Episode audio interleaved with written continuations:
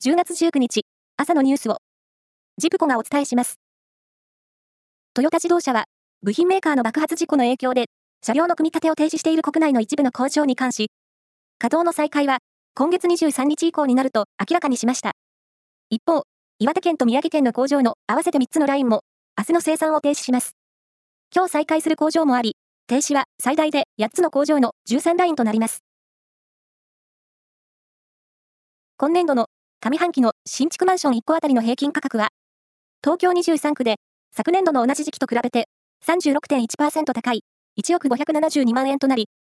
1973年の調査開始以来、上半期として過去最高を記録したことが分かりました。これは、不動産経済研究所が発表したもので、平均が1億円を超えるのは初めてです。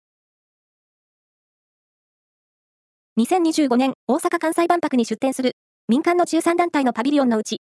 吉本興業ホールディングスや大阪外食産業協会など、3つの団体が構想を発表しました。吉本興業の吉本笑い未来館は、広場の中心に、笑顔が描かれた直径およそ20メートルの球体を据え、周りで来場者が参加できるイベントやショーを開き、所属の芸人らも登場します。また、大阪外食産業協会は、のれんをモチーフにした外観にする予定だということです。プロ野球のクライマックスシリーズファイナルステージが昨日開幕し、セリーグは、阪神が広島に4対1で逆転勝ちし、パリーグは、オリックスがロッテを8対5で下しました。対戦成績はいずれも、リーグ優勝による1勝のアドバンテージを加えて2勝としました。アイドルグループ、ジャニーズ WEST は昨日、グループ名を WEST に変更したと、YouTube チャンネルで発表しました。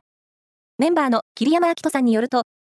ファンクラブの会員から意見を募ったところ、WEST という名前を残してという声が多かったということです。